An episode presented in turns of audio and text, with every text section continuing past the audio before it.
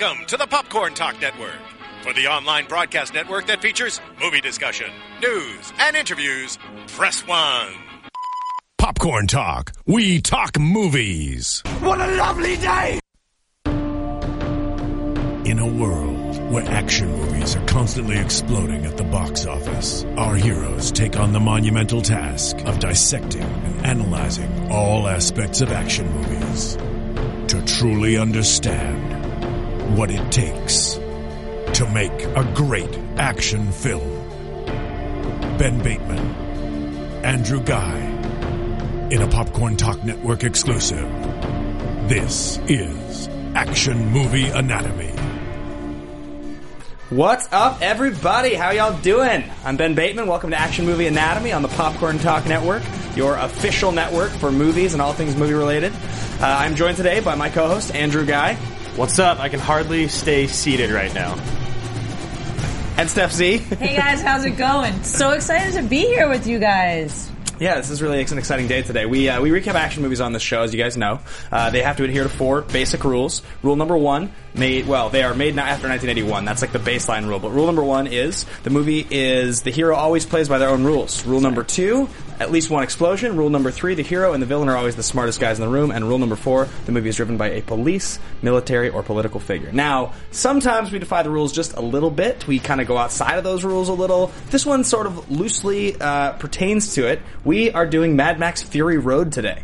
Uh, so that's really exciting. It was, I'm just going to go on record and say, totally awesome. Oh, God. This movie blew me away. I felt like I was a child again watching it. It was amazing. It uh, did. It kind of exceeded all my expectations, I'm not going to lie. Now, we have awesome. Deeper thoughts, of course. And the first thing I want to say is, guys, this is going to be an episode with spoilers. So if you haven't seen the movie yet, stop watching this right now. Pause it.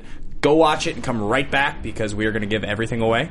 Um, but uh, if you have seen it, stick around and let's get right into it. The first thing we're going to do is we are going to watch the trailer for you guys. The trailer basically is the movie because it doesn't give away the plot, but in my... Right. Well, we'll get into that. But... Uh, it looks like the movie, and that's what you're doing, is you're just going to see the movie to look at it. So, let's watch the trailer. Very eloquently stated. Yeah, yeah. yeah. I'm a Rhodes Scholar, actually. Yeah. Oh, man. This um, is... I am the one oh, man. Both the living. I just get so excited when Tom Hardy talks. A man reduced to a single yeah. instinct. It, it's nice to hear him use his accent, like his, his, his near-proper accent. Yeah, you know? Yeah. Absolutely. He's such a badass. Oh, he is. He's. I have a total man crush on him. I think the world does right now. I think so. Uh, yeah. How could you not? Yeah. Um. From the ashes. He seems like he's. He's like kind of really hit his stride. Uh, oh, I don't know about it. He kind of hits his stride in the trailer, but. What? No, mean, no, I just mean in his career. career. Yeah. Oh, oh, oh. Yeah. I mean, since you, since the first time I saw him in Inception, that was like the first. Like I'd seen Bronson, but it, he didn't yeah. kind of like think of who he was then. Right. But when right. I saw Inception, I was like, dude, this guy is a badass. I want to see everything this guy does, and then it just got better and What's better. What's the Black Hawk Down? That's that's the one that he shows up in from a long time ago. Right. You don't even. Yeah. You, you know, you don't even think about that. Right. Uh, so he's been out for a while. Yeah. yeah. What a lovely day! I mean, the costumes, makeup, oh, oh. the cinematography, the set design, like amazing. It's just. Go. I love that he's got a little Bane mask on for part of the movie. Yeah, yeah. Sweet. That's awesome. That's what I needed. So insane.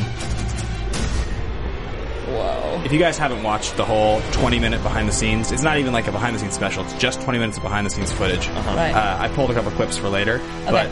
The it's insane. It's total insanity. It's the world. It's just like handheld cams and just cars exploding in the desert. Right. It's it's so bananas. I'm surprised they didn't use like GoPros and stuff for this as well. Yeah, been, With like the motocross d- jumping over and stuff like that. That would have been. I mean, they showed some of those scenes, and I think I wonder if they used any drones. I mean, I'm sure they did for some. He out, he outfitted. C L outfitted his, his camera crew with like twelve crash cams, all different kinds, Canon five Ds, yeah. like. Uh, all different like high def cameras, and they were yeah. just like, if these get broken, who cares? So rad.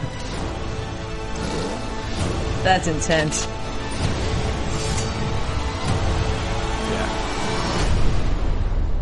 Oh, it's so good. And it shows... I want to go see it again now. I know, right? I'm gonna... I haven't seen it in IMAX three D yet. I saw it in regular. I'm gonna go see it in IMAX three D this week. I you saw know, it. Did you see it in three D or just two D? Just regular. Okay. Are you guys aware that there's a four D theater downtown yeah. that's showing this movie? Yeah, I was gonna go see it, but I couldn't catch and you're, the time. Like, someone that I went saw this movie, and they said afterwards they were physically tired because it was, like, shaking around right. so much. The, the chair moves. Yeah, my yeah. friend saw Furious seven, and she, when she left, she was like, I kind of feel like I got my ass kicked in the theater, but yeah. it was awesome. Yeah, yeah, yeah. All right, so uh, we are going to introduce something new today, guys. Uh, and we don't really have a clever name for it, so if you're watching this and you think that we should call it something specific, we're going to call it either bold statement or thesis statement right now. But this is a, a thought about the movie that we each, each as like hosts and analysts have uh, that is pretty strong. And I'm going to start with you, Steph. Uh, we're going to kind of go forward. She's going to defend this throughout the episode. I, I don't know that I'm going to have to defend this one, but I'm going to say that this is the one of, one of the most powerful action movies for women ever made. Yeah, I mean, if you could think of the, uh, the rest of the movies on that list, it would be an interesting list to make, I suppose. Yeah, I mean, They're, you got like you got Kill Bill. Right, but if you think about the empowering of the, what's happening here, of a woman who's saving other women who have been abused, to you know what I mean? Like, they're all together trying to escape this man force. And, and it's funny, I've been reading about this a lot, and in a lot of things that I've read and researched, they're saying that this is a feminist film. A lot of men are pissed about this film. Men, men's, and, men's right activists? Yeah, they are. The, the menifists. It's a real thing. It really is. Yeah, they're they're like annoyed with this film, and they're banning this film because there is so So much women power. And it's crazy because it wasn't set out to be that way. It was set out to be equals, but because we live in a society where we're so used to it, and this is called Mad Max, we right, want it to right. be the male. Right. And when, so when the woman is equal, the woman is equal, then you know it's it's created to this. Oh, it's so feminist, but it was just an equal, which makes you know it seem yeah. that way. It's funny that you say that because this movie is another. It's a testament to what we've talked about before: is the two heroes combine to make the perfect hero. They yeah. both need each right. other in this movie. It's, it's not that Charlize just helps Max through the whole entire movie. They both need each other in very many instances. So I don't think that that's fair for people to be yeah. arguing that it's a. a A feminist movie. I think it's a pretty astute statement, and I, I definitely would say the, the initial, the knee-jerk reaction that most critics have had is that this is more of Charlize Theron's movie, really, as a character yeah, than, yeah, than totally. Hardy's. So what's yours? Oh, he's excited. I'm, I'm scared to say it because it's so... It, it just scares me to even say it. I think this is the best action movie ever made. What? Yep. The best action movie best of all action time? Movie all time. This movie is not driven by plot. It's not driven by a great story or great acting. It's driven by just action. It's already in the IMDb's top twenty-five of their top two hundred fifty. You look at the other movies on that list that are action movies. Don't even. You look at other movies that are on that list that are action movies. You've got Lord of the Rings. You've got Saving Private Ryan. You've got Pulp Fiction. These movies are all driven by something other than just... You don't even know what is going on in this movie till halfway through. That's when you figure out what the whole plot is. I'm going to jump on your statement because oh. mine is like a... I, it's almost like rephrasing the same statement. I just don't go with the first part of it. Um, my statement is that the franchise involvement, the dialogue, and the story are almost totally irrelevant to enjoying this movie. Absolutely. I would agree with that. one hundred percent. Um... It's really just a giant explosion. It's a beautiful giant explosion for an hour and forty-five. An incredibly well choreographed explosion. Yeah, yeah it, it actually makes you question the concept of what an action movie really is, and which we've done a lot of that on this show, of course. Absolutely. Because we try to establish the, the various categories at the end of the show, which will be a really interesting conversation. Uh, maybe it'll be illuminated a bit more for, for myself by the end of the show, having talked about it some more, but it's hard to loop this in to one of the camps that already exists. What other movie can you think of that exists that is like this movie? Exactly. But exactly. I don't know if that makes it the greatest. I it think does, that just makes it... there's nothing... Like you said, there's I'll no agree it's in a class yeah. of its own. Yeah. That I'll agree with. But it's difficult to compare it. What can you compare it well, to? Well, it's difficult to compare it, and I think the reason is because it's almost the bittersweet of the fact that you don't need to relate to this movie to enjoy it, but sometimes when people do relate to the movie, they enjoy it more, and therefore it would make it a more impactful film to be higher on that list. Mm-hmm. But anyone except people who don't like action would like this, and that's, I feel like, what some of the other great action movies do is that plot gets people in to yeah. feel some emotion. Right. So if they don't just want to see shit blow up, they're like, oh, okay, there's a story here. Right. So I feel like, I don't know that I agree with that being the reason for that, Sure. But, uh, I don't know, I see your point as well. Like, so, I can see both yeah, sides I understand of it. Where you're coming so, from. Yeah. So, speaking of explosive stuff, stuff blowing up, uh, oh. we, we are going to get to our fist pump moments. Uh, we are doing it at the front of the show today because we are excited about them and we can't wait to unveil them. The fist pump moment, for those that are not aware of what it is, is a moment where you're watching the movie and you kind of have that subtle, like, yes, this is so awesome. I can't believe I get to watch the rest of this movie right now. You almost feel thankful to be watching the movie. Uh, so, I'm going to start with you today, Drew. I'm going to go first. Okay. Um, this whole movie is a fist pump moment. moment for me. I know, right? But yeah. I have I have two, and I, I hope I don't take either of your guys's. Uh, the opening monologue, even when it's just dark, and I hear Tom Hardy and him talk about, you know, I was a road warrior. Like, right. I love it. Like, from that moment, I was just like, yes. I don't even know how long this movie was. Like, I usually always look up runtime for two movies. Two minutes. I mean, I just, two hours. Two hours. I just didn't even care. I was just so ready. Uh, so from that beginning monologue, and then the next big one for me was when they've just gotten away, or they're trying to get away, and they, you see this dust storm coming. Oh, yeah. And you're like, oh, my God, what is going to happen in here? And then once you see what's in the dust storm, it gets even better. But just, just them going into it, and you see, like, a smaller car ride into the dust storm. It's just picked up and swept away immediately. You're like, wow, this thing is really, really powerful. So those are those are my two fist pump moments. I'm going to have to say, I think I might change mine. No, because I have two, too, as well. But I think for me, it was kind of when Immortan Joe's face got ripped off. Oh, spoilers, that, guys. Spoilers. I mean, you said you said we were having yeah, spoilers. Yeah, we already said it. We already said it. But it was kind of like, are you serious? Oh, it it almost so went great. Tarantino on me with the blood. Like, it went very gory for a second, which I really liked. And I was like, he just got handed his ass, you know, like... What did she say? Was, she's like, remember me? Remember, remember me, right? Me. Yeah, exactly. So a couple questions and thoughts on that. I want to talk about that scene in just a second, but I'm going to share my fist pump moment as okay. well. Um, I had a few that came to mind while I was watching. So oddly enough, the first one, but I changed it from this. I, don't ask me why this is necessarily the reason, but th- there's that scene when Abby Lee uh, is talking to one of the old women in the desert, mm-hmm. and she's she's giving her seeds. Yeah. I don't know why, for some reason, I was like, this is in the middle of, like, this absurd... I, I think it was just the concept you have, like, the elderly women biker gang. Yeah.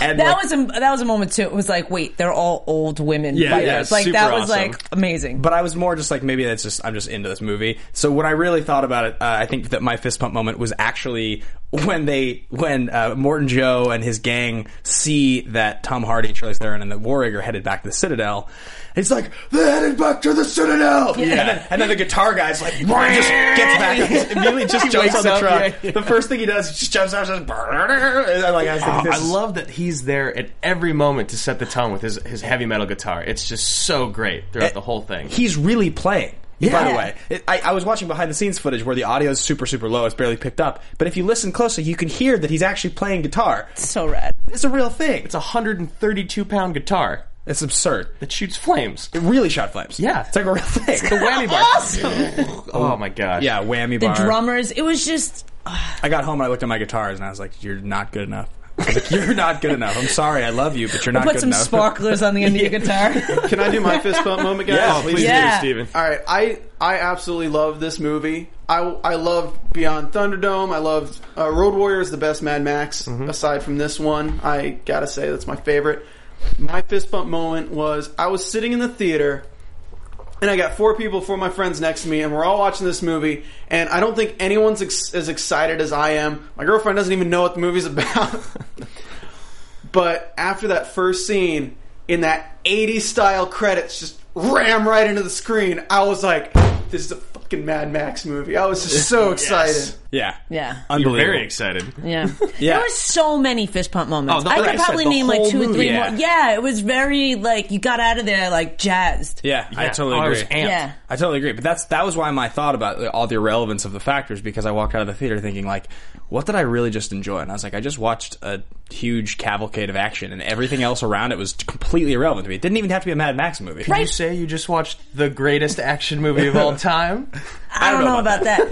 But if you if you do think back, and I wonder too if, and again, like, I'm not trying to be all like women men thing, but a lot of women that I know walked out of the theater not thinking that there wasn't an underlying plot from, you know, and like, again, it came in the middle, but there, there was a lot of women that did have been talking about that they had this equal role. Like even the biker gang being right. elderly women, so you know, cool. even when you had Tom Hardy, when they had a few bullets left right. and Zoe Kravitz yells, there's one bullet left. And right. he like hands the, the gun to Charlize Theron. She gets the shot. Yeah. There was a lot of, so I feel like women were more in tune to see that.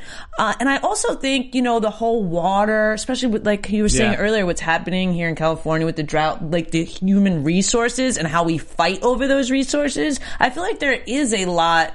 The blowing shit up totally trumps all of it and how awesome it is. But if, you know, thinking back or if you see it again because you're not wowed by all that the first time, I feel like there really is a, a good a, story here. There's a lot of underlying tones throughout this movie yeah. that you, you are distracted by because of how fantastical everything else is. Yeah, yeah and it's like visually amazing. Yeah, I mean, yeah. It, it is... And we, we can talk about this more in production, but let's let's let's move in right now to uh, star profiles. To, did, you, did you say you want to talk about the death a little bit more? Yeah, we can get that in, in oh, during. All right, during, I'm yeah, just yeah. excited. I'm excited. I'm sorry, yeah, agreed, agreed. So uh, I want to get into star profiles. The two stars that are really that drive this movie are Tom Hardy and Charlize Theron, um, and I want to look at just a little bit of sort of where their careers were in terms of well-reviewed or similar movies in, in the few years prior. So interestingly enough, if you look at Tom Hardy, uh, you list The Drop in twenty fourteen, Dark Knight Rises in twenty twelve, and Warrior in twenty eleven. Um, there's a lot of other movies he's done in the middle there. He's he's got like four, five, six other movies. But weirdly enough, for as sort of sexy of a star as he is in the world right now, he's like on the cover of Men's Health, and he's he's the yeah. guy. He's totally the it guy right now. Yeah, absolutely. Uh, it's like him or Chris Pratt maybe, but I mean, I would say he's probably the it guy right now. Definitely trumps Pratt, especially after this movie, because that yeah. dark. Quiet, yet yeah. when he delivers, like yeah. his role in this, there's such sex appeal to because there's such mysterious, like there's yeah, a lot rugged, more happening. Yeah, I, I just say Chris Pratt because back to back summers you're gonna have Guardians of the Galaxy and Jurassic World. It's yeah, I mean, who knows what thing. We're gonna say in yeah. a few yeah, weeks. But he's a little more bubble. Yeah, agree. Yeah, but so absolutely. so so Hardy is definitely the it guy. Yeah. But if you look at like what defines his career, I mean, what I have listed here, you have Inception. He's a secondary character in Inception. He's a character part. Mm-hmm. Bronson is an art house movie, and it's the, old. And it's old. Those are all old movies. Yeah. I mean, twenty eleven Warrior is ultimately an off the radar fighting movie that you have to sort of know about. It's great. I love it to death. It's one of my favorites. You know, Dark Knight Rises is the big one. That's the one that people knew Tom Hardy right. from. But you don't even see his face in the movie.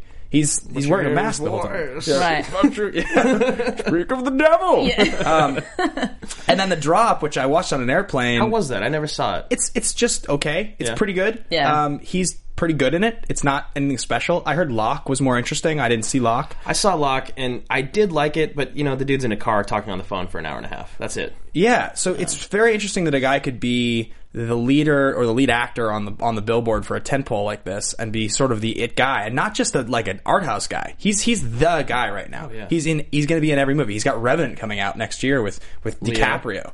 Like yeah. I mean, he's a big deal with the Foss the Fall of the Birdman.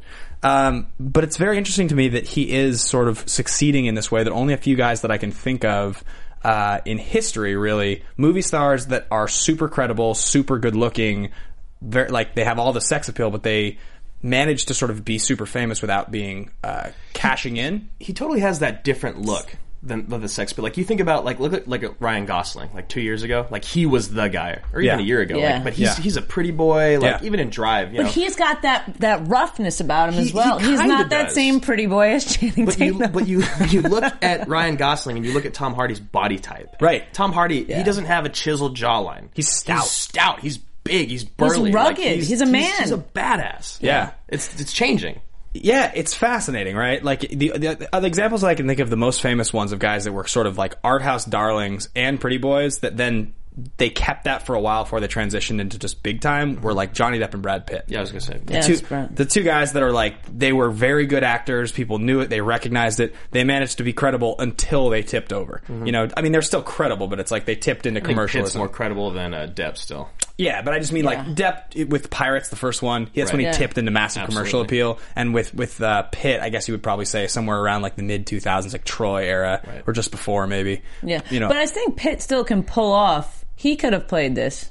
Not I think spoiled, he could have. He he's yeah. got that rugged. Yeah.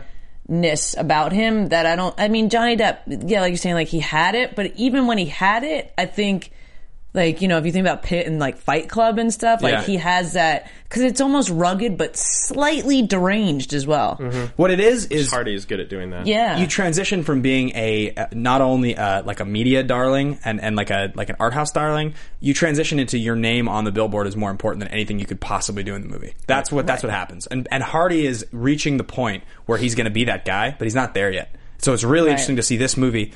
And we'll talk about this more. This was not really... Like, the fact that this was as good as it is is a complete surprise to everyone. Yeah. It looked horrible. Two months, three months ago when I saw the trailer, I was like... I oh, really? I was like... Oh, I'm completely... Uh, you know what? I I've, thought from the beginning... And that trailer is the longest trailer that I've seen. I know they produced, what, seven for this yeah, one? Yeah. But I feel like the the beginning trailers, to me, almost... Hear me out before you jump on me. Go down as some of the best trailers for me ever. Uh, I'm a trailer Because...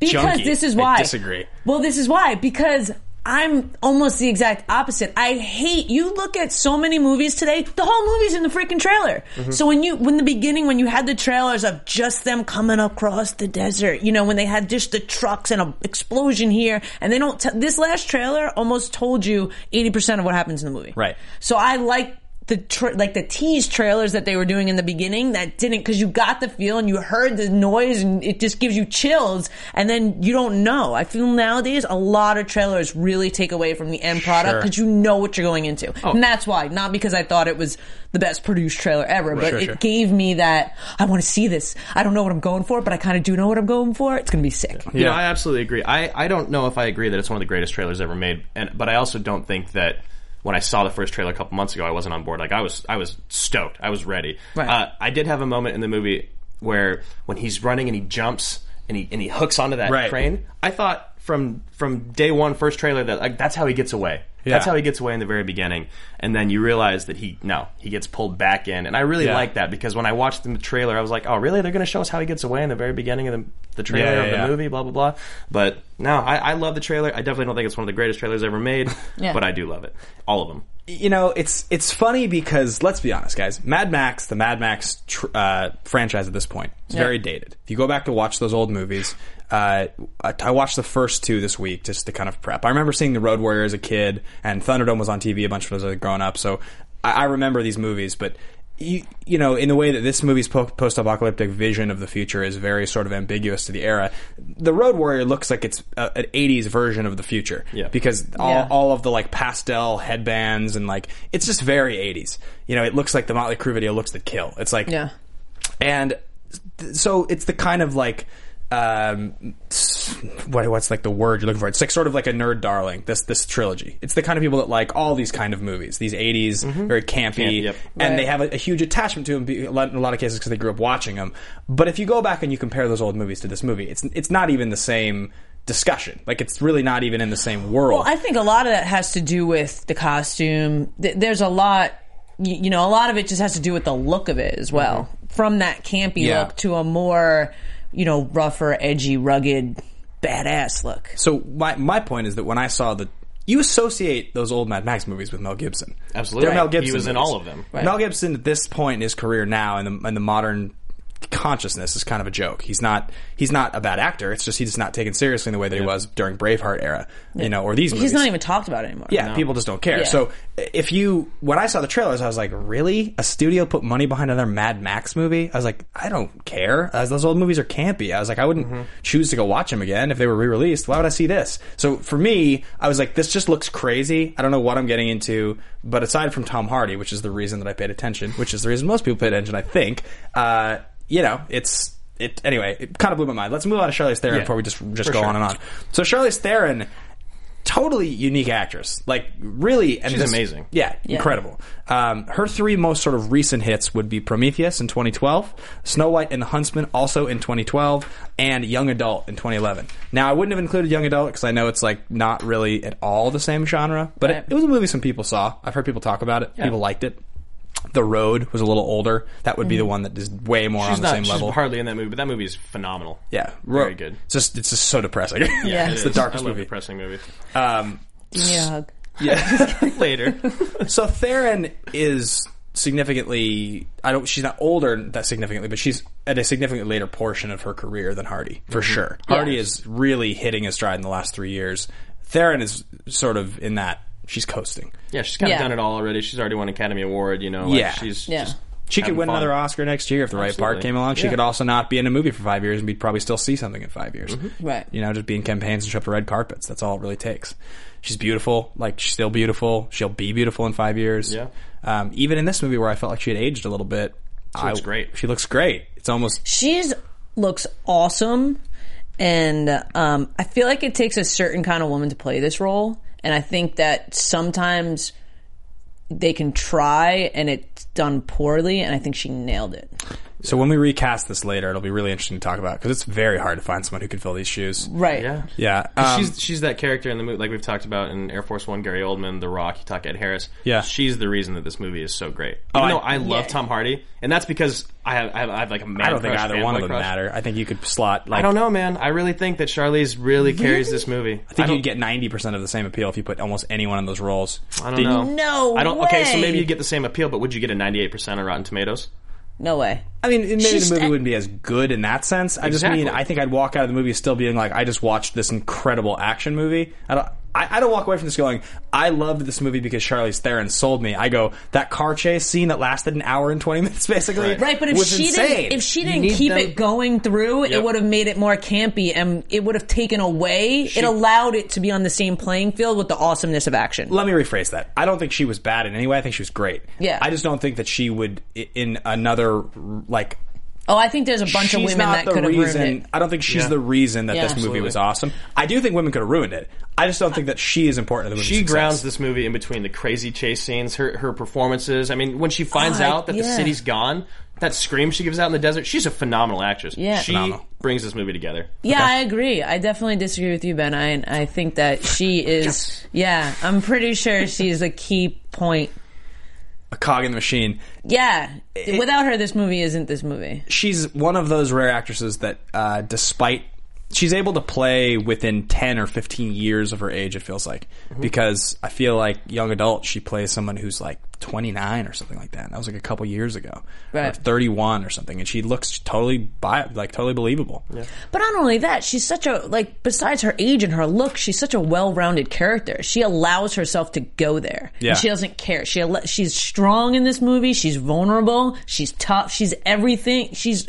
all the she, she gets emotional. Yeah, it's like she uses everything in her for this role, and I don't think I feel like not a lot of actors are that good at delivering all that in something, especially with the conditions they're filming in and all that. Like she's, I don't know. I think she's one of the most, uh, like she's definitely one of the most physically commanding, just in like the way that what they did with her eyes too. Yeah, like really, really a physically commanding presence. So that I think sells her more than most people on screen.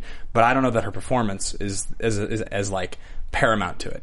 Uh, but anyway, let's uh, let's let's move on. Let's move on to production development. I want to talk about how this movie got made, and it's a really interesting one just because there are so many.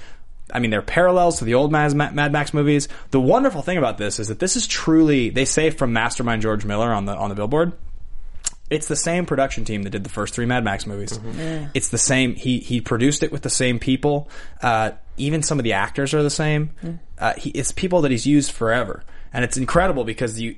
But if you go back and watch those old movies, like I just did, there's not as many parallels as you'd think. Like, in terms of, like, oh, this is a nod to this. There's, like, yeah, two or three. Like, yeah, like couple, the, the, yeah. the music box the music or whatever box, it is. Yeah, there's, like, gives... things here and there. Because I went back and watched... I was able to find Mad Max on YouTube. And yeah. I... First of all, it was pretty tough to watch after watching Fury Road. And the, yeah, fir- the I, first one? You yeah. yeah. Yeah. Yeah. Road Warrior is definitely more enjoyable. But, yeah, you're right. There's really not that many... things, yeah, parallels, if you will. Yeah, I mean, there's, there's like there's the, you said the music box, and he still has the brace on from when mm-hmm. he gets shot in the leg in, in Mad Max, and there's a few things. One one really cool thing is that um, so so Hugh Keys Byrne, who plays Immortan Joe, mm-hmm. yep. is actually the actor that plays Toe Cutter in Mad Max. Yep. Yeah. So he's the villain in both movies, different character but same actor, which is kind of fascinating. And and the great thing is at the end of Mad Max, uh, when he's talking to Mel Gibson's wife, who gets run over by a motorcycle, um, goes under the wheels, if you will. Um, he says to her, he's making a joke, and he's like, she's like, um, he says something about if I took your face off.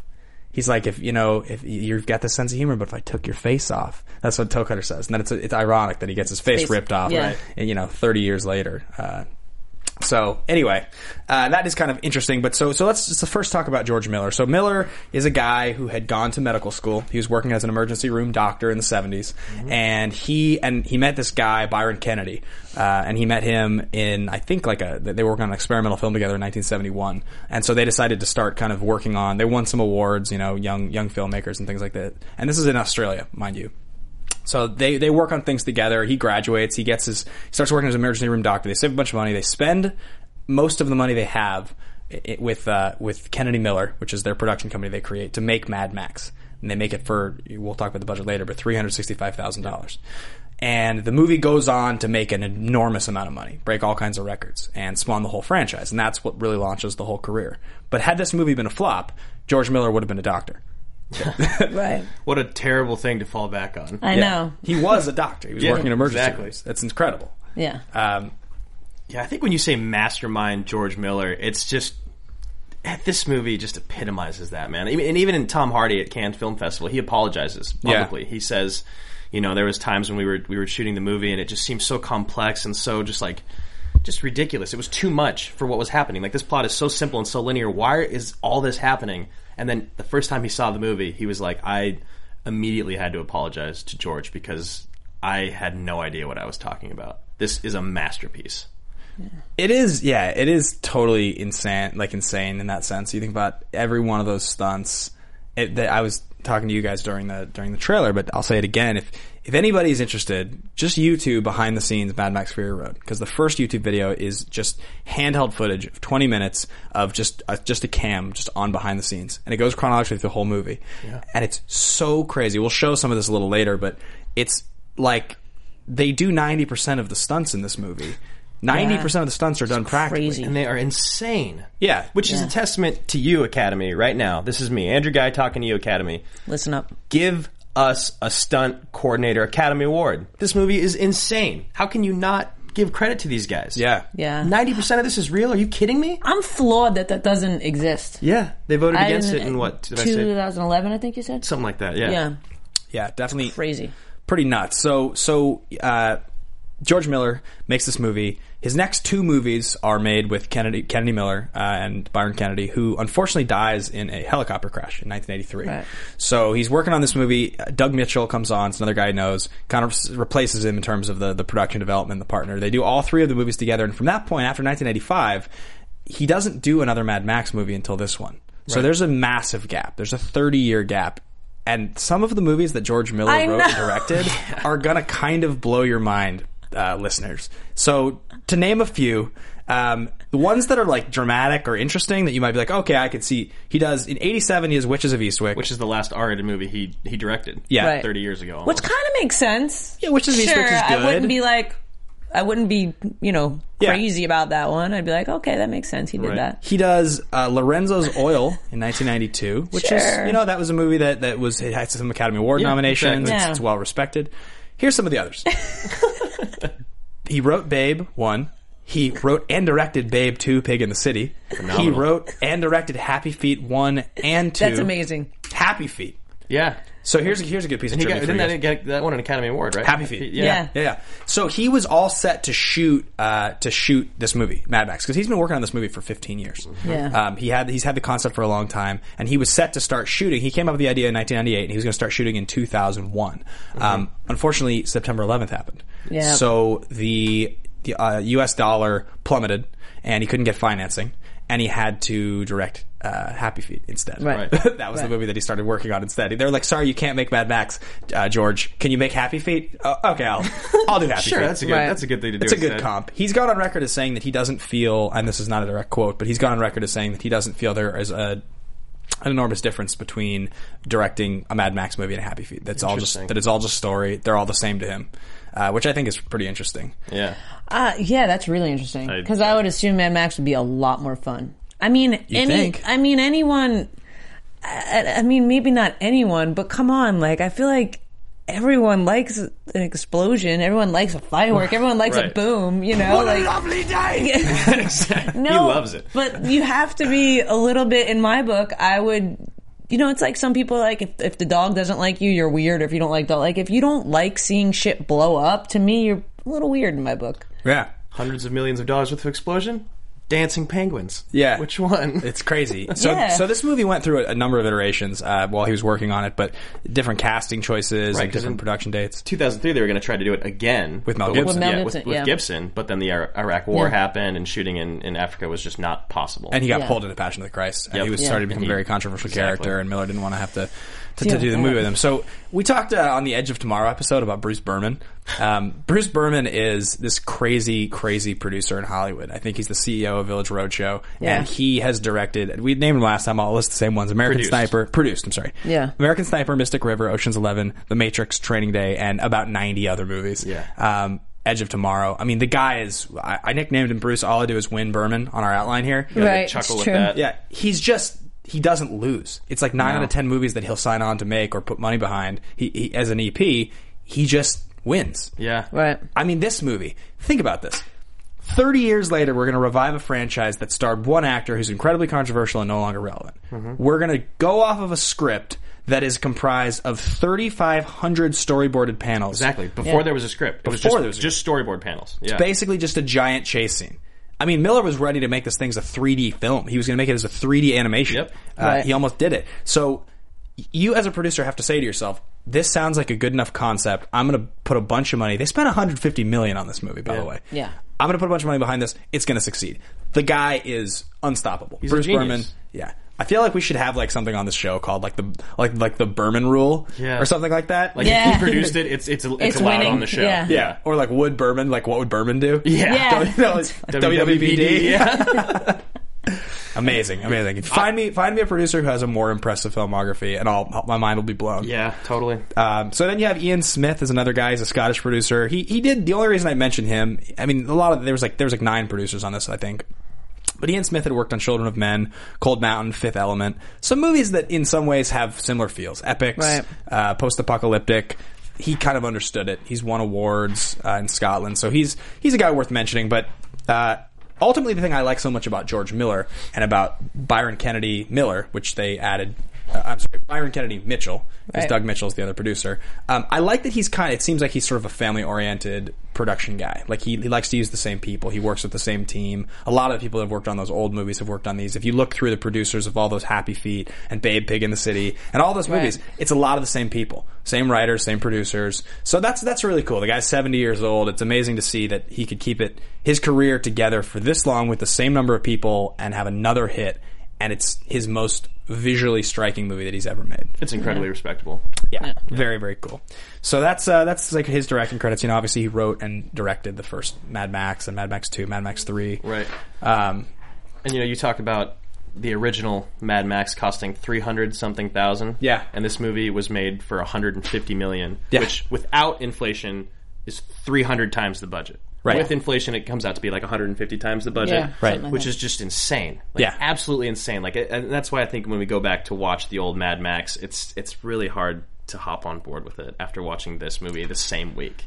Yeah, right, but but that's not what they're meant to do. I mean, I know you both are yeah. saying that, but in the eighties, it was great. Oh, I totally, I so totally it's agree. Like, it's just it's like been dated. Everything's changed, and so is everything. But it's still kind of.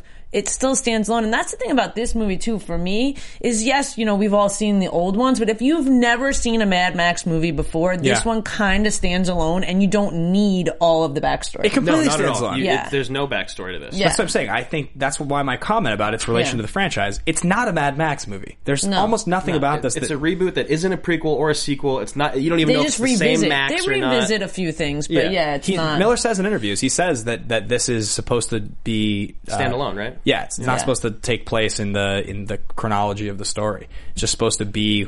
It's like they got the band back together and made a new movie. Yeah. Because even some of this, I had heard it's supposed to take place forty years later. That doesn't make mm-hmm. any sense if he's the same age. There's one yeah. theory that the kid from, from Fury... or from The feral uh, child. Yeah. yeah, from Road Warrior with the feral child with the with the boomerang. That's actually who, the sto- who he is because he has the music box, which wouldn't make any sense because he says he used to be a cop. The kid was never a cop. cop right. Um, you just don't know. Um, so any, anyway, that's that's sort of the production development. We'll we'll get a bit more into uh, money. Yeah, yeah. It, it, and so we, we should mention it was filmed in Namibia. um, over, I think, one hundred twenty days. There were a number of reshoots, um, script revisions, though the script was pretty small to begin with. Um, they were going to shoot in Broken Hill, which is in South Wales, um, basically Australian countryside. But because there were heavy rains that year, uh, and it turned into a very sort of like lush green desert, uh, they yeah. had to they had to move it. Yeah, that doesn't work really for yeah, this movie. No, no, you can't do it. Wouldn't be the which same. Is cra- they also they also shot this movie in sequence, which you yeah. almost never see yeah. in movies ever anymore, especially a movie like this. Right. It was shot in sequence, which I, I find that incredibly fantastic. Like, that's yeah. just very impressive to me. And also, they had, what, like five camera crews going all at the same time? Yeah. Like, instead yeah. of just, like, Team A and Team B, there was, like, five teams going all at once, all shooting at the same time, all in unison. Like, that's, again... He's a George Miller's a genius. Well, so one thing that he was saying in an interview that I watched, um, and, and again, I, I should have direct quotes, but I mean they're long. So to paraphrase, what he was essentially saying was that one thing he learned with um, animated films was that when you choose with an animated film for a specific shot, it's your perspective on that exact shot, right? Mm-hmm. So I know exactly where I want to shoot this frame. Right. Um, he said shooting with animation, or not shooting, but creating animation, was one of the most illuminating things to him in terms of camera movement. So mm-hmm. a shot could look so different by just moving the camera from one angle to another, from, right. from further away, from closer in. Um, you could get so much more emotion. You could get so much more out of a shot with just moving the camera. Um, and I think it's really evidence that, you know, he comes back to do this movie after doing a couple animated films, and, and this is what he gets, is this total bananas insanity visual right. masterpiece. Yeah, and he was telling his cinematographer, keep that lead, or the actor, the one that you're supposed to be focused on in the scene, in the crosshairs of the camera. Right. And this was something that the cinematographer wasn't used to. Like, he's cutting off actors on both sides of the screen all the time. But the reason is that this movie is so high octane, there's so much going on all yeah. the time, that if the lead or whoever you're supposed to be paying attention to is in the center of the screen, it's easy to follow. follow. And that's one thing about this movie, with how much that's going on in this movie. And, and mind you, there's so much going on in this movie that the C G that was used was to take out real explosions, real stunt explosions, because it was too visually stimulating. Yeah, ninety percent of it is real. So the C G I is, yeah, so you take out explosions, you take out the wires for the stunts, you take out Charlize Theron's arm, and just and there's the lightning storm. Yeah. Everything right. else is real. It's all Which practical just stunts. Incredible. Yeah, watch that video, guys. It, it was like my jaw was dropping. I was just like, I could not believe you guys were jumping motorcycles over moving vehicles, and the guys on the poles. The bending poles, that yes. The, that was that the was coolest the best. Thing. That, that was, was the best. Yeah. I kind of want to do that, and I want to be on the front of the hood. Yeah. So I want to be a hood ornament. So we'll get to that in a second. I, I do want to quickly touch on uh, box totally office. I want to be a hood ornament. I love it. Um, box office and critical. So Warner Brothers makes this movie uh, one hundred fifty point four million dollars, opens against Pitch Perfect. Mm-hmm. Um, forty-four million dollars domestically opening weekend. Pitch Perfect brought in sixty-seven. That's kind of unfortunate. It is, but Mad Max did beat Pitch Perfect worldwide by like two million dollars. So that makes me happy. Sure. They're kind of won in the end, I guess. But it makes sense. Uh, totally. Maybe it's unfortunate, but it totally makes sense. Mad Max and what it was in the past, which again, we've all decided it's yeah. not, you know, mm-hmm. trying to be that again. But you think about it, a lot of people might be like, mm, I might not understand that. Mm, I don't know. Pitch Perfect, so many people can enjoy, and it's a larger demo for Absolutely. That movie. Just, so just, it just totally being P G thirteen. And I'm sorry, Pitch Perfect two was amazing. Just going to say it. I'll take your word for it. I won't go into it. No, it's worth seeing. I promise you, I promise you a dinner that if you go to that movie and don't like it, I will go buy you dinner. All right. I'm if in. You don't laugh Sold. Out loud at least once, I will, where wherever you, you want. Where you guys, can I come? No, wherever you want to come. This is a two-person, yes. This is A and B, man. Yeah. uh, so anyway, they, so it loses to Pitch Perfect. One of the amazing things is Avengers in its third weekend still made thirty-seven million dollars. Yeah, it only beat it by, what, seven million dollars? Yeah. yeah. seven million dollars. And it's, it's Avengers. Yeah, it's yeah. great, but it's totally nuts. I mean, one thing we've talked about on the show, and I, I was noticing again today, is that, you know, basically, um, I would say that, like, what Mad Max and Guardians of the Galaxy show us is that tone is king. Because you can take a property that is, in theory, a disaster from a studio perspective, a studio that says, I don't want to spend one hundred fifty million dollars to make this movie. Right. And you can say, look, if I do it right, if I do it right, it doesn't matter that this is a Mad Max reboot thirty years later called Fury Road without Mel Gibson. It doesn't right. matter that this is Guardians of the Galaxy, this this totally throwaway comic that was like a novelty book from nineteen eighty-nine. If we do it right, we put the right people in it, and the script mm-hmm. is good, it's going to be a good movie. And they're right. Right. So it's incredible to see that in the nineties and the mid two thousands, when the studios were throwing money at superhero movies and franchise movies, and they were saying, look, we're just going to rely on the fact that this is Fantastic Four. We're going to rely on the fact that this is Spider-Man to make these good movies. They were wrong. You can't just make a bad movie because it has Spider-Man in it. You right. can't make a bad movie because it has Fantastic Four in it. Right. If it's bad, it's bad. Nobody's yeah. going to see it. Uh, so I, I think that's really fascinating that they, this movie did actually get greenlit. I have a feeling George Miller was like, the only way I can make this movie that I want to make is yeah. if I call it Mad Max.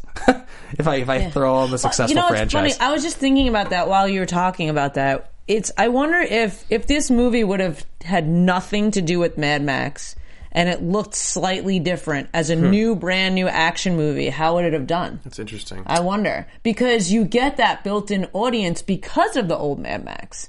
But again, so will this movie, now that all the people that loved the franchise long ago probably went to see it by now, opening weekend, is it going to dwindle off and not do better at the box office? I think I think actually quite the reverse. I think the word... Uh, okay, that's interesting. I, I think that the general consensus that I got from most people that I talked to about this movie when they saw the trailer was that sort of like, well... I mean, it looks so. It's Mad Max. Like, maybe. I right. probably won't see it. It looks kind of ridiculous. You know, Mel Gibson, I'm not interested. I think the reaction has been so overwhelming. It got. It's, it's still at ninety-eight percent Rotten Tomatoes. I mean, it's, it's one just, of yeah. the greatest action movie of all time rating, yeah, if it, I may I, say so. It is the highest rated film on Tomatoes in Mel, in George Miller's career, mm-hmm. in Tom Hardy's career, and in Charlize Theron's career. Theron has won an Oscar. For yeah. a fantastic. Like, Monster is an incredible movie. George Miller Which is won amazing because there's. Definitely not going to be an Oscar one for this movie. Maybe effects. Maybe effects. I, I, I almost wish he would get a but nod for director. I mean, for he effects, won't, but see, but that, that bugs me for a minute because if it does go for effects, the fact that stunt coordination and all this right. stuff isn't included in makeup. That. It'll probably win for makeup. Maybe costume, set, makeup, wardrobe, yeah, set design, set design. design. Well, that's yeah. the one thing about the set is that George Miller, he's like, I don't want my post-apocalyptic movie to look like others, which is why this is so colorful. Yeah. There's so much going on. And, and like, you look at the dust storm. Yeah. Where's, so cool. You know, that's yeah. incredible. It's Burning Man. Unbelievable. Burning you Man. Mentioned this, and I looked at the yeah. pictures you sent me. Yeah. Unreal. It yeah. looks like real-life so, Mad Max. Yeah. Yeah, and it, so have you been? No, my no. sister. She she goes okay. every year. She tells me about it, and she raves. It's amazing. So you guys out there, if you want a Mad Max experience, you need to go to Burning Man. I sent some pictures. I don't know if we got them to come up, but they've built the Thunderdome. Mm-hmm. They do the challenge. Two men enter, one man leaves. P- the... The cars that you're allowed to, like, once you get there and park your car, you're only allowed to drive what they call mutant vehicles, which look a lot like the war cars. Yeah. I mean, people are on, there's fire everywhere. It's amazing. It's so, so, so amazing. And it's what a lovely day!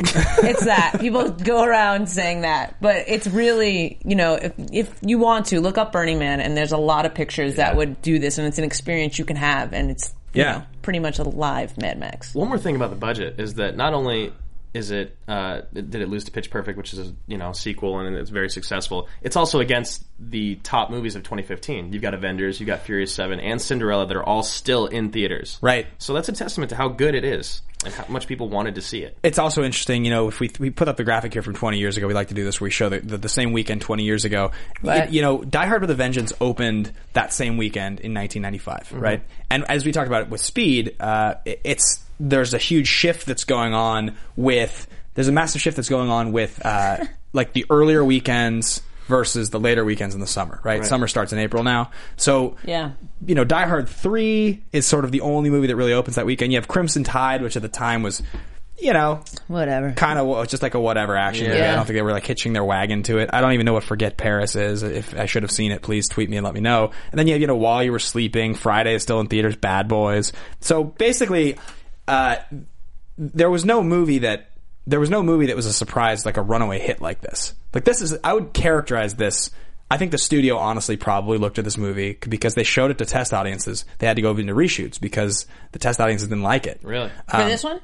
For Mad Max. Okay. Yeah, that's it, it shot for one hundred twenty days from the beginning, I believe, of twenty twelve uh, to the like you know four months of twenty twelve, and then in September or October of twenty twelve, they had to go back for reshoots because test audiences didn't like it. Um, Yeah, so they had to. They had. To, I have a feeling, and this I wonder is, what they changed. This, I wonder what they didn't like. This yeah. is just me, like post, like postulating. But like, uh, there's four different scenes or three different scenes in the final thirty or forty minutes of the movie where it goes to black and reopens. It fades mm. and reopens, and you, you're like, oh, is it over? Oh, it's it's back. Oh, is it over? It's back. Um, oh I, yeah, you're right. There's one early after the lightning storm where they wake up. Right. Um, that one I think is maybe planned. I think the later ones I have a feeling have something to do with those reshoots. Interesting. Um, that would be my guess, but. Uh, definitely an interesting movie to see what how it does in the coming weekends. Right. Um, I think it's somewhere in the range of like domestically up to like fifty-six by now. Mm-hmm. Uh, so we'll see if this can you know make its money back. Um, I'd be shocked if it didn't at this point with how much people love this. The movie. Word of mouth is pretty. Yeah, bananas. It's just yeah. too much. Yeah, totally. So uh, the first Mad Max one was made for three hundred fifty thousand dollars. The second one was made for four point five million dollars, and the third one was made for twelve million dollars. Um, now, the first movie ended up in Australia making a bunch of money and then coming to the U S and is largely credited for popularizing new wave Australian cinema in the United States. Mm-hmm. Um, it made one hundred million dollars in the U S in nineteen seventy-nine. Yeah, that's massive. Like, yeah.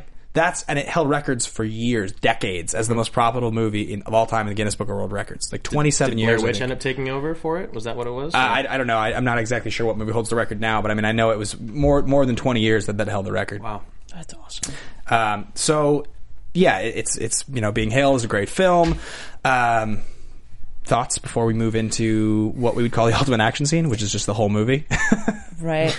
My thoughts a little bit about this whole. Um, I don't know. I feel like with movies like this, somehow the word of mouth and the way that we have technology and social media now plays into a large part of what happens with these kind of films. I would agree. The fact that, you know, so so to compare these to films, you know, in the eighties again with this list, it's almost hard to do because... You know, when Die Hard was out, you couldn't look on your Twitter and see one of your friends be like, man, I just saw Die Hard, it was awesome. Right. And then me feel like, oh, cool, I should go. Right. It was kind of just the immediate people you talk to, and maybe even even on T V, there wasn't as many entertainment weeklies or, you know, shows reviewing this stuff. So I feel like that's why it's a whole different almost set of rules yeah. in the business now. So I feel like sometimes it's hard to compare what stuff yeah, absolutely. It, I mean, I have a, a thousand. Let's see, you have a thousand Twitter followers. In yeah. real life, you'd maybe yeah. talk to twenty of those people while the movie's running. Whereas Not you even. just tweet out, like how like, many people you're going to go tell? Like right, you like, went to a movie, maybe ten, five. Yeah, yeah, exactly. So I feel like that it's hard because it changes the game a little bit. It's weird how our, our culture, like the the critical response, works now because, like I said, I, I think that the vast majority. This isn't like Avengers two, where a year ahead of time everybody knew it was coming and was like, I can't wait for Avengers two. No, it just I know came. just what to yeah, expect. Exactly. You know, I can't wait to expect. Oh, it came it came out, it was everything I expected, it was great, it makes all this money. This movie was like, I feel like the only reason we're talking about it is because it's awesome. We wouldn't be talking about it if it was if it was bad. If it was bad, it blew the world away. If it was bad, it would be that movie that flopped that we didn't care about. Right, as in as in if the Avengers two was bad, we would still talk about it, cause, and we would have talked about how it was bad. For this, exactly. It just would have like, okay, let's yeah, talk about a different one. It wouldn't even be on the show, yeah, exactly. Yeah, we wouldn't even talk about doing it. I agree with you. Mm-hmm. Um, so I, I do think that that's really interesting, and, and that's the power of social media. Um, so we normally do the sort of the entire action, or we, we, we do uh, the ultimate action scene here on the show, where we talk about what we think is maybe the most difficult scene to shoot, or the most interesting or memorable scene. We'll kind of break the whole thing down. This whole movie is that scene, really, aside from twenty-five minutes roughly of like a little bit of dialogue here and there that's dispersed throughout the film. Yeah, and it's so short. Most of the movie is just a huge chase scene. Yeah. Uh, and so there's just a bunch of notes that we took that we just sort of want to talk about, things that you might not know about shooting the car chase, some of the more like miraculous stunts. The first one that comes to mind for me are those poles. Yeah. So uh, I have a couple behind the scenes videos that we're going to roll for you right now. Uh, and, and kind of chat over, but uh, there's no sound on them, or that it's, it's extremely muted, so you can just sort of see a few things that's going on. Um, you guys haven't seen these? I haven't yet. I'm no, excited to watch them. Yeah, yeah. So uh, a, a couple things, like, oh yeah. God. So you think, guys, th- this is them practicing, and then you, you, in a couple, in like about a minute here, you're going to see them actually driving doing this. That's just insane. Um, I so want to go play. Look at that. Yeah, like it's uh, it's like the, you talk about, you know, one hundred fifty stunt performers, some of whom were Cirque du Soleil members, Cirque du Soleil members, which yeah, yeah. totally makes sense. Oh, they had to be. Some of whom were Olympic athletes. Yep. I mean, that's the Again. kind of person that's doing something like this. Just um, the core strength to be able to do that, pick someone up. It's just, oh my gosh, it's totally insane. Like. Uh, mind kind of blown watching it. This is, I was just watching this, and as I was saying, my jaw was just kind of dropping. Look at this. That, that that's real. Those are real people. Audience, those are I real so people. I so want to go do that. Do you guys not want to be on that? Real people. Am I the only one that feels that way? On driving cars with poles. So, Jeez. so that's like sort of the scope of what they are working with on this movie, right? Right. That's like that's um, essentially, you know, you're in the desert and you're with one hundred fifty stunt performers, and the stunt team with the cameras has they have like something ridiculous, like eighteen cameras, you know, all different varieties, crash cams. Um, well, because you never know what you're gonna get. Right. You never, you can't physically know exactly how that scene's going to look when you're dealing right. with all these variables, and you're actually using human beings, not yeah. C G I. So that's why I'm sure they want so many cameras, and you only have a couple chances to do it right. God forbid somebody gets hurt. God, you know yeah. what I mean? So I feel like that makes sense why they have so many cameras. Well, and it's also insane. Like, so John, so John Seal is the cinematographer, and right. he had, he had worked with Miller in the past. Yeah. Um, he Who came, came out of. Oh, is that what you're going to say? He came out of retirement to do yeah. this movie. Mm-hmm. So, you know, he must have had so much faith. That's an right. Oscar. That it, This might win Best Cinematography. Cinematography. It could. It should. Could, yeah. Um, you know, to be able to envision the way you're going to shoot something like that, some, some guys swinging on poles and the way this all works, and string the whole thing together. And as we said, before the script was ever created, there was thir- a thirty-five hundred panel storyboard, just an animated storyboard. Uh, and Miller at one point was going to make it into a three D animation based on the storyboard. Mm-hmm. The actual shots in the film end up being almost exactly thirty-five hundred. It almost matches exactly. That's amazing. That's amazing. Yeah. yeah. Um, so a couple other things to point out. Um, he... Miller invited playwright Eve Ensler to act as an on-set advisor. Vagina and, monologues. Yeah. Yeah. yeah. So she was impressed with the script and the, with the depth and the feminist themes, and she was seen on set, like, counseling and consulting people, and, like, just sort of... It, yeah. it, it's just sort of a funny thing to think about, that she would have somebody this, like, you know, uh, women, strength, power type See, of personality on set. See, I disagree with you, because you think it's a funny thing because you're a dude. Like, well, to have these hey. women have to... no, but, like, that to have these women have this counsel, to have to... let them know what to feel. Like, she comes from, she's taken experiences right. from, like, these women that are raped and beaten in the mm-hmm. Congo, and showing the, these other women who are actors that, you know, hopefully have not dealt with this stuff, how to act, mannerisms, this, that, and the other thing. Like, I don't think that that's crazy at I, all. What I do have to say about that, though, is that I feel like all the women other than Charlize are overly sexualized, and they're kind of cliche characters. You have, like, the warrior, the fighter, the caregiver, the lover, the mother. Like, they're just so one-dimensional to me. I was actually surprised Surprised when I read that that she'd come on, because I don't think that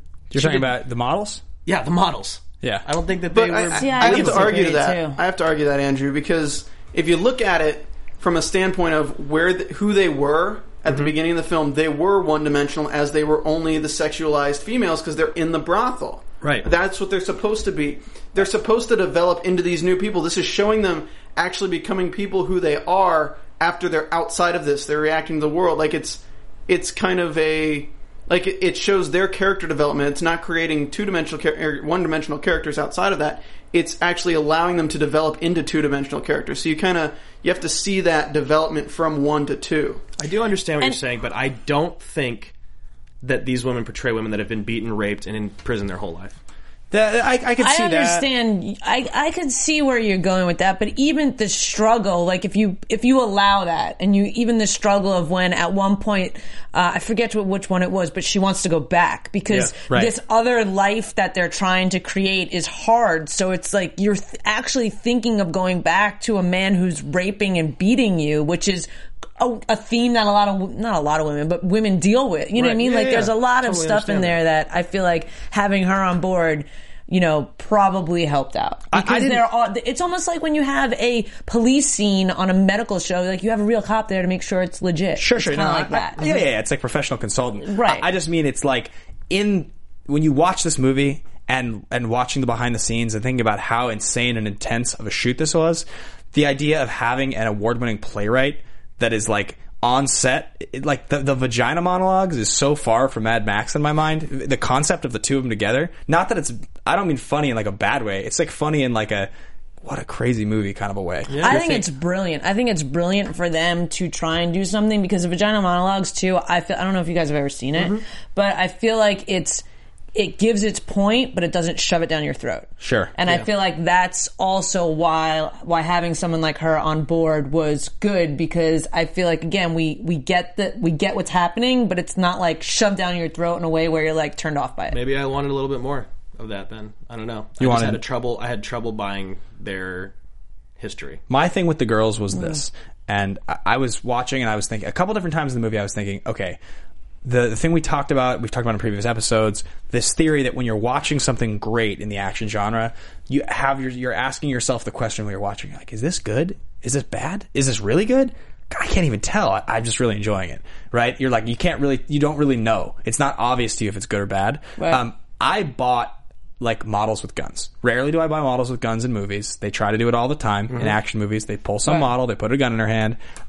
For whatever reason, I bought it. I, I liked them as characters. Here's a question for you guys. Was Charlize Theron previously a breeder? Uh, did, don't they, don't, did they address I, this in the film? I don't think so. I'm she, pretty sure that's why she wants to get revenge.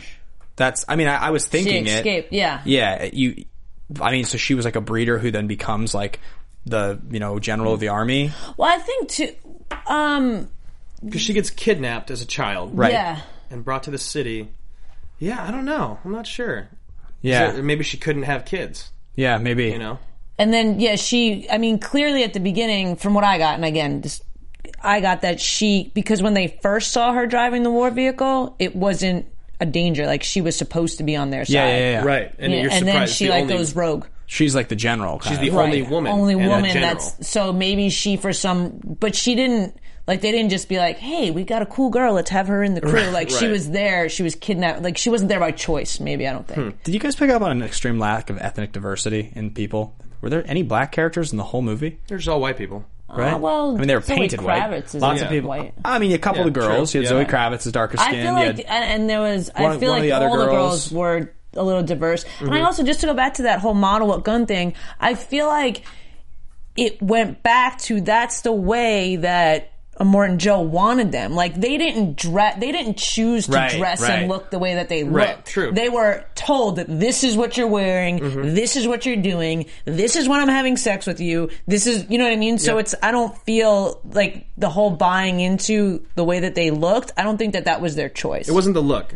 It was the way they acted. Yeah.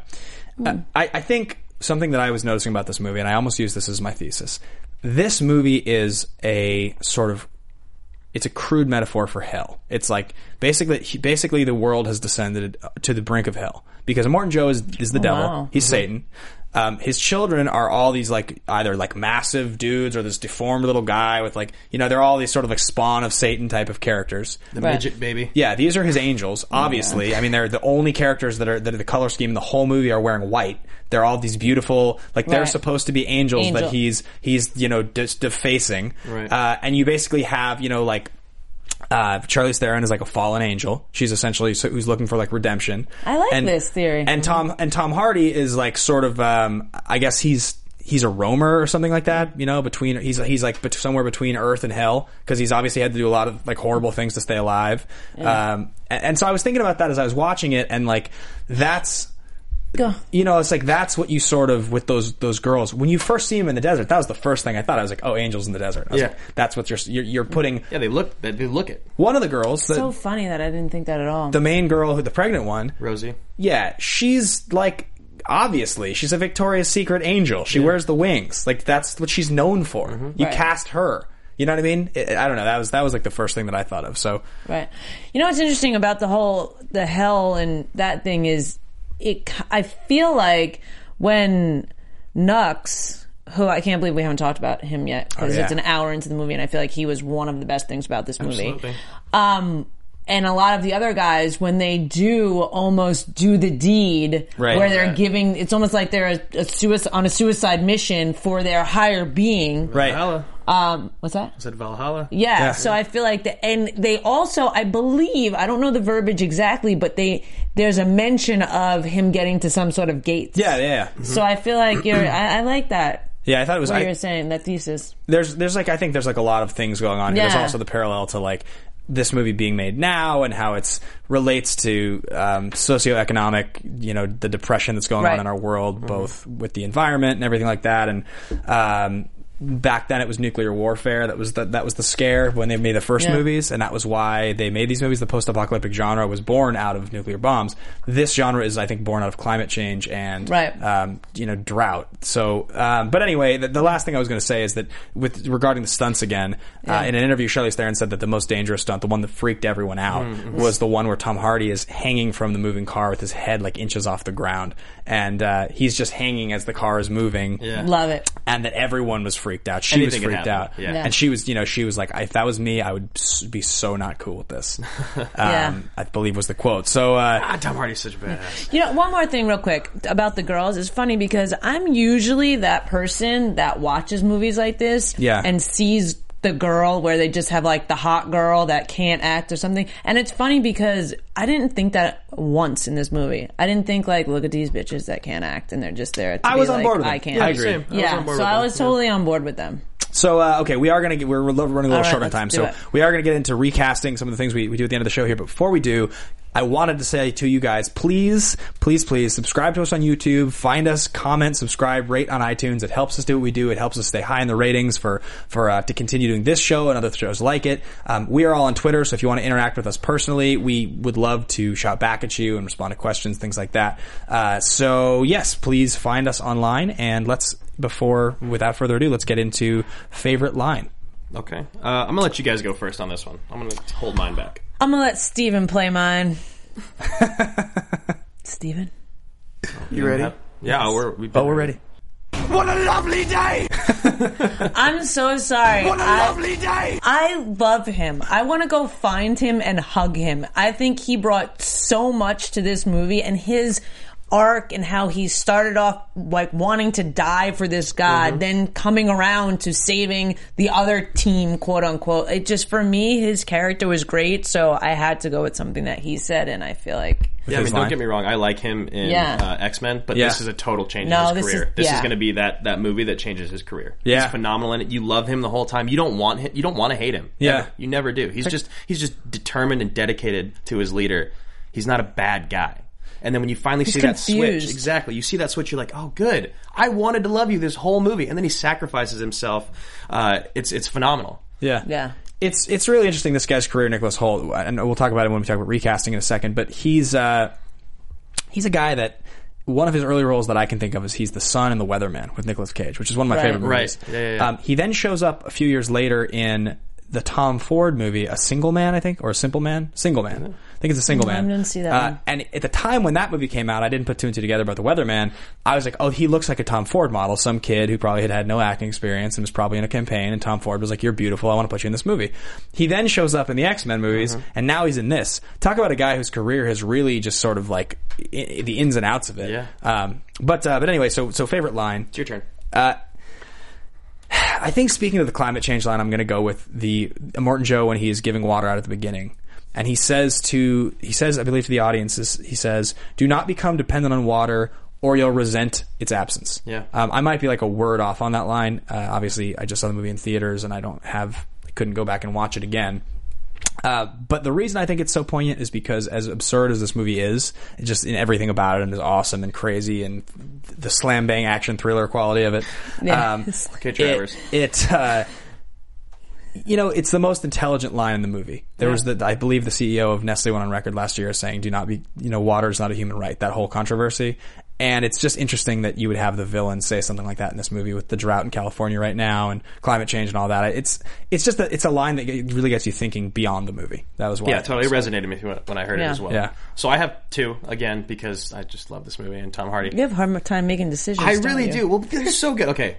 First one is, is, hope is a mistake. It's a good line. It's a great yeah. line. It's just it's just is the whole movie encapsulated into one line. Hope is a mistake. But then, you know, you'll, you see what happens in the movie. The second one is is, is right after he, he comes back. He rides back in the desert. He catches up with him on the motorcycle, and, he, and he's like, I've got this plan. Yeah. We're going to ride right into the war party, right through the, the, the mountains again. We're going to block it off, and we're going to go back to the Citadel and take it over. Pretty- and then and she's just like, uh, what? And he goes, look.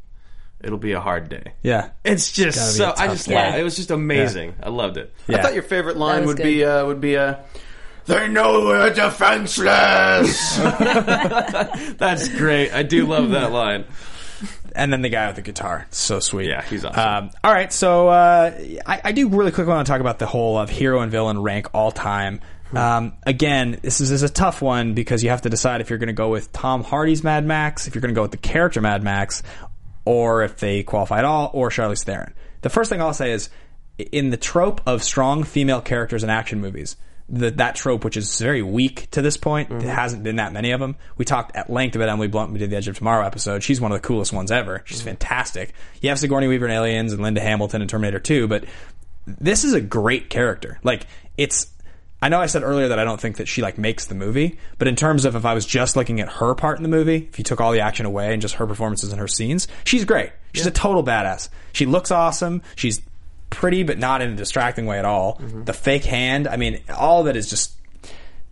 She, in the female pantheon, thus far, she's a top ten for me. Yeah. Um, Tom Hardy's Mad Max is forgettable, in my opinion. It's I didn't think that he did a bad job. It's just, it just he didn't do much for me. I mean, he has like a dozen lines in the movie. Yeah. You know? I mean, I yeah. guess I guess Mad Max as a character, for me personally... doesn't even break my top thirty. Like, some people like him a lot. It's just not something I have a lot of fondness for. I gotta speak to that, though. You mind? Yeah, go ahead. Please, please. You, you say that you say that he doesn't, like, break the top thirty or whatever, and he, he doesn't say that much, and doesn't really affect it, and he's forgettable. That's kind of the point of the character. Mm-hmm. And that's the that's the really interesting thing about these stories that they tell through the Mad Max movies is you look at this movie, and you look at the world they created, and how Max really was only just... an added person to that world that changes the story, and then he's gone. Because yeah. now they're in control of that place, you have everything going on.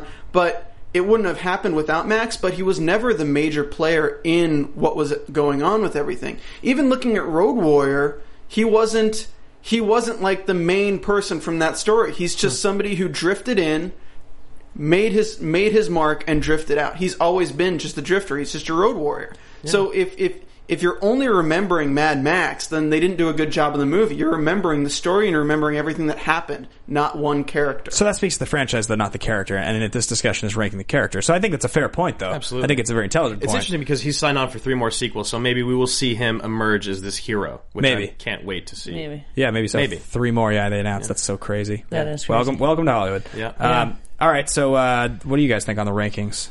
Charlize Theron, top five. Female characters? Female. She's phenomenal. I love it. She's a badass. She She's vulnerable. She gets hurt. I mean, she lives, which right. I, which is also, you know, everyone has the same blood type back then. Uh, let's not even get into that. Yeah, sure. I but, know. Uh, I was watching it. I was like, oh, here's a moment where I'm kind of... Have wait, to wait, wait, wait, wait. You missed that. Oh, you, did I? No, you missed that because when they're tattooing Max after they catch him, yeah. it has his blood type, type O universal donor. Oh, they were using yeah. him as a blood bag. I missed that. That's okay, why see, they tattooed I wasn't him. Sure. Okay, I love it. All right. I, I totally, I totally missed it too. Missed don't it. worry. Yeah. Okay. So I got it, guys. I, I knew that. Oh, uh, yeah. Thanks for stopping me, then, Ben. Um, Just thought I'd let you make a fool of yourself, Andrew. At least I'm not sweating this time. Well, a little bit. Like yeah. A little bit. Uh, okay. So she's top five for me. Mad Max, um, top fifty, maybe. Just characters. Yeah. As a character, yeah. I mean, I guess that's fine. It, um, yeah, I'll, I'll put him just outside my top thirty, or right in the right like thirtieth, yeah. right in there. Yeah. I agree. I said Charlize Theron top five, mm-hmm. and I didn't even think about Mad Max. There you yeah. go. It's not in my like not in top, top two fifty, top thirty top to top fifty is like, come on, right? Yeah, okay. You know that's how I feel. All right. What about the villain? Uh, Immortan Joe. I mean, he's good. He is a good villain. He's he. The thing about Immortan Joe is, so at the beginning of the movie when they put the, the harness on him and the way he's breathing, he's very he's very Darth Vader. That's like the thing that comes to mind when you first mm. see him for me. Um, mm. He's iconic to me in his look, um, and I guess for villains in these type of movies that are memorable, he is pretty memorable. Yeah, um, he does a good enough job.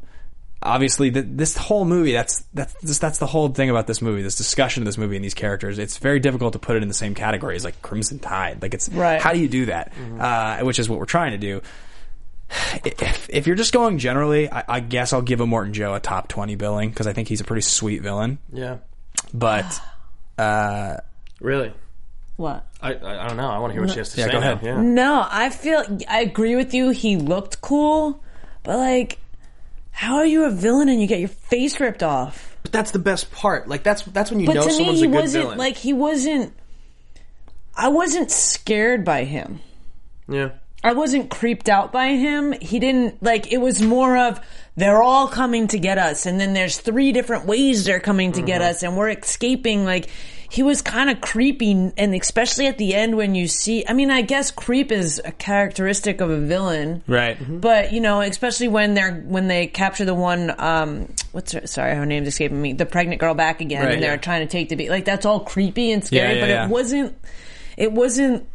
Like the Joker, or it wasn't some right, yeah. sort of like it didn't continuously be like, where's he at? Is he coming? It was more of the it's whole yeah. message. So I kind of put him not even in my radar. Like I said, really? he's visually iconic yeah. to me. He's visually ma- he, amazing. He's he's memorable for me. But he's not great. Yeah. So he, that's top, top twenty, top twenty-five. It's, yeah. it's just difficult. It's hard he's to think of guys. He's memorable the way he looks, but he's not memorable for me for the way he made me feel. Yeah, yeah, that's fair. That's fair. I'll put him in the top twenty-five because I... Look, he's got all this water. He's not giving it to all these people. He's got all these women locked up. He cuts open the woman that he cares about the most because right. he's carrying his son. This dude's a bad dude. He's not a good guy. And then the, with him getting his face ripped off in the end... Some of my favorite villains of all times, their deaths are awesome. Like, when that death happened, I was like, yes! Right. You know, along right. with, like, right. Joaquin Phoenix in Gladiator, you've got General Hummel in The Rock. Right. Like, there's these villains that when you watch them die, you're just like, yes! Yeah, right. And I had that moment with him, and I think that's a testament to him being a great villain. So I put him in the top, you know what, twenty. I'm going to do twenty. All right, fair enough. I'm going to, in, in context of the conversation, I'm going to drop him outside my top thirty. Oh, great. Uh, you just de-sold me. Yeah. Uh, no, uh, let's let's uh, good one. Let's uh, let's get into recasting, everyone's Ooh. favorite part. And for this exercise, guys, you know we always say with fist pump and recast, we want to know yours as well. So please comment on YouTube if you have uh, uh, if you have a set of actors you think would be better than our recasts. Uh, just ty- type them up and send them in the comments, or tweet at us. Either right. way, we'll give our Twitter handles at the end. Um, recasting the three characters of Tom Hardy, Charlize Theron, and Nicholas Hoult. Go ahead, Steph. For Charlize Theron, I could recast Scarlett Johansson. Okay. For Nicholas Hoult, I would recast Jake Gyllenhaal. Gyllenhaal now? Yeah. As Nicholas Hoult? Did you see Nightcrawler? I get what you're saying about Nightcrawler, but I... He's not young or innocent yeah, enough. He's not, like, he's not, like, sweet enough. Yeah. He, he's not... But... Shaved head Jake Gyllenhaal would just look weird. But that's what it is. Have you not seen the previews for his new boxing movie? Yeah. Southpaw. He looked kind of... Anyway... And and I know you both disagree with this one, but I definitely think he could pull it off. For Tom Hardy, Jason Statham. Oh, no way. Yeah, I don't I buy think he it. Could pull Not it for off. a second. Who? Who He's do you got that's ridiculous. better? Like, it's too No, who do you got that's better? Hey, you got one more, and then I will tell no, you. No, I just gave you my three. three. Oh, she did. I'm sorry. Yeah. Uh, yeah, Pay to attention. Say what you were saying earlier, I love when you guys comment and uh, on YouTube yeah. about your recasting. It is so fun to read what you guys have to say. I always look forward to commenting back. Um, mine are... Paul Dano for Nicholas Hoult. That's pretty good. He's he's kind of Weasley. He's kind of creepy. He's I think he could. He's a phenomenal actor as well. Sure. So right. I think he could fill almost any role. Um, Emily Blunt. Yeah. Uh, as that's Charlize so Theron. Cliche. She's it is. in it, everything. It, it, she is. But you know what? She's two inches shorter than Charlize. She's a few years younger than her. She's a badass. Yeah. I could totally see her playing this role, and I think she would do a shit head. She, I don't. I couldn't see that. Mm, fair Emily enough. Blunt, you're saying? Yeah, I don't think I could see her playing this role. She, to me, she's. I think she's too pretty and frail. I was going to say she's too gen- she's too she's frail. She's pretty and frail. Like That's Edge of Tomorrow, world. she's like so small looking. She's, but she's very a fragile. badass. Well, she's a complete she's badass. She's total badass. She's the full metal bitch. Yeah. Kind of like a she's amazing. flower. Okay, all right, that's fine. And you know, you're wrong. You are not. You your, your opinion is wrong. Uh, you know, I mean, I'm going to give a little shout out to Steven here. He said Natalie Portman. I, I could almost hop on board with that as I well. Thought about it. I, I like that. Head. Yeah, yeah, she's good. It, yeah. She's good to be for Vendetta. Um, the last one. And it's interesting because Tom Hardy was actually considered for the role of him in the new Terminator movie is Jai Courtney. Oh, I'm not familiar with Jai Courtney. Uh, you you know who he is if you saw him. He's he's the guy in the new Terminator. He's been in other yeah. action movies. He looks a lot like Tom Hardy. Okay. Um, he's in the Die Hard. I think the most recent yeah. Die Hard. Oh, that as, guy as Bruce Willis's yeah, son. Yeah, yeah, yeah. I know you're talking about. They have a very similar look, demeanor. Body he was in type. Jack Reacher as well. Yeah, exactly. Right? I think he'd be a great yeah. replacement. You know, real quick, but uh, you know, I don't know that we mentioned it earlier. I just want to make sure we touch on it. That at one point Heath Ledger was also yeah. supposed yes, he was. to be, yeah. which I think he would.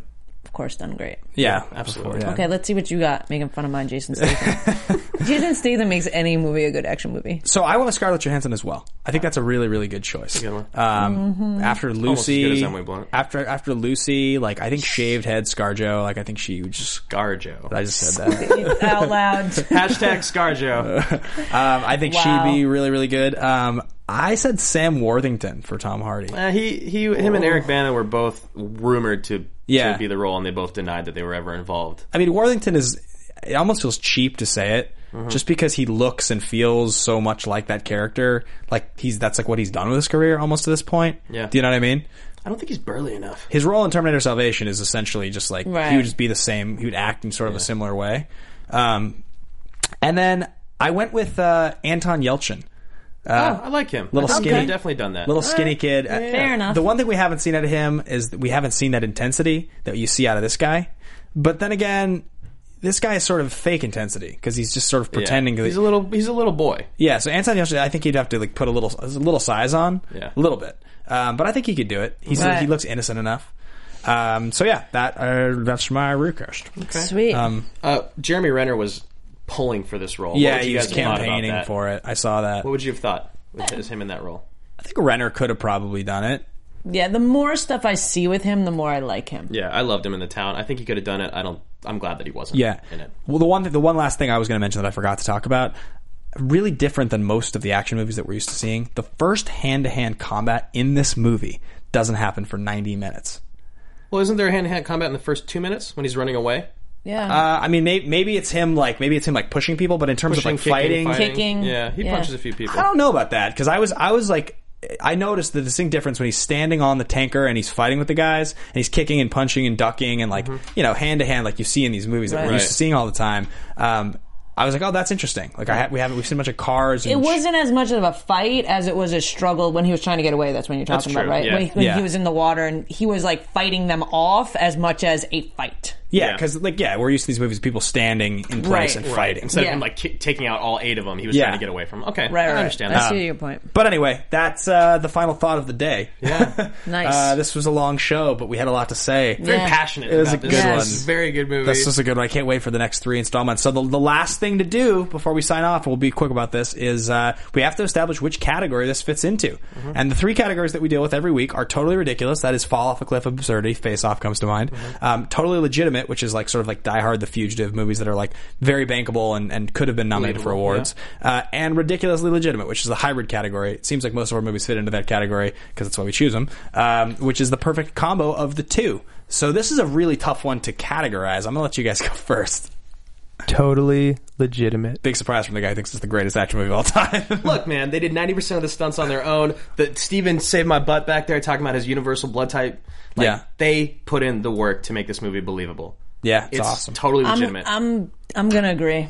Yes. I think it might be the one thing we agreed on all day, but I kind of am on board. No, we did. We totally did. We agreed on a lot. I kind of... Yeah. It's like borderline ridiculously legitimate, yeah. but it's it's teetering towards totally for me. It's so hard because I want to say, say it. It's totally ridiculous. What? Get out! What? Get out! We need a new lead host, guys. If you sign up on Twitter, YouTube, iTunes, why we are hiring why? a new host. It's totally ridiculous. Um, and this is a tough one because I, it's not in the middle category. It's really not. The middle category is reserved for movies that are a hybrid. This is way in one direction or way in the other, depending on how you want to perceive the movie. I think that it, you could easily make the argument that it's totally, totally legitimate because it's beautiful. It's a masterpiece visually. Right. It has all of the things that you guys are categorizing it for correctly. I agree with, but I think that the movie is so absurd. It's such like an absurd. It's such an absurd movie. It's just a giant action sequence for two hours. Um, You got to remember, we only do movies on the show that qualify as being like you're like above the norm if you're in the categories. So, mm-hmm. so it being ridiculous doesn't make it a bad movie. Like to me, Face right. Off is an awesome movie. It's right. a great movie. I love Face Off to death. It's just that it's totally absurd to watch. This movie is totally absurd to watch. It's beautiful. It's executed extremely well, but it doesn't have dialogue to me that like makes it memorable. Like the characters are like, like I said, mostly throwaway. It's just a bunch of action scenes that are sweet See, to but watch. There's- I think the thing that that keeps it out of that category for me is that little bit of plot that's there. Mm. I mean, they're chasing them for this fuel that yeah. they need, which fuel and runs the world pretty much. Yep. There's drought, like the things that keep it in in sense of what it's really like. I get that it's a huge, big action scene. It's a big car chase, but they're chasing for this. I forget exactly. Is it the petroleum? No, they call it something else. They don't call it gas, but they well, don't call it oil. Well, they're chasing it. They have a fuel... Uh, like, she's supposed to... Do, like, they're fighting, and she's supposed to have be able to get away from this and have the rocks come down and be safe because she delivers this thing that everyone needs. It's just like, fuel. It's just straight it's, up, yeah. It was just fuel. I mm-hmm. thought they called it something in the movie. But I feel like that's what keeps it... Yeah. Legitimate. Uh, just my opinion, guys. Yeah, yeah. It is. It's not always right. It's all right, man. Don't worry. All right. Well, that's going to pretty much wrap it up for Action wow. Movie Anatomy, Mad Max Fury Road. Uh, that was a really, really awesome, engaging, long conversation. uh, I hope you guys enjoyed it as much as I did because I had a great time. Um, if you want to follow me or my co-hosts here on Twitter, Instagram, Facebook, et cetera, here's where you can find us. Um, you guys can find me on all the social media platforms at, at I A M S T E F Z. Uh, at Andrew Guy, that's G H A I. And once again, guys, please rate, subscribe, follow on iTunes, YouTube, whatnot. I am Ben Bateman, Ben Bateman Media on Twitter, Instagram, and occasionally Periscope. We will see you next week. Thank you so much, Steph. From producers Maria Menounos, Kevin Undergaro, Phil Svitek, and the entire Popcorn Talk Network, we would like to thank you for tuning in. For questions or comments, be sure to visit popcorn talk dot com. I'm Sir Richard Wentworth, and this has been a presentation of the Popcorn Talk Network. The views expressed herein are those of the hosts only and do not necessarily reflect the views of the Popcorn Talk Network or its owners or principals.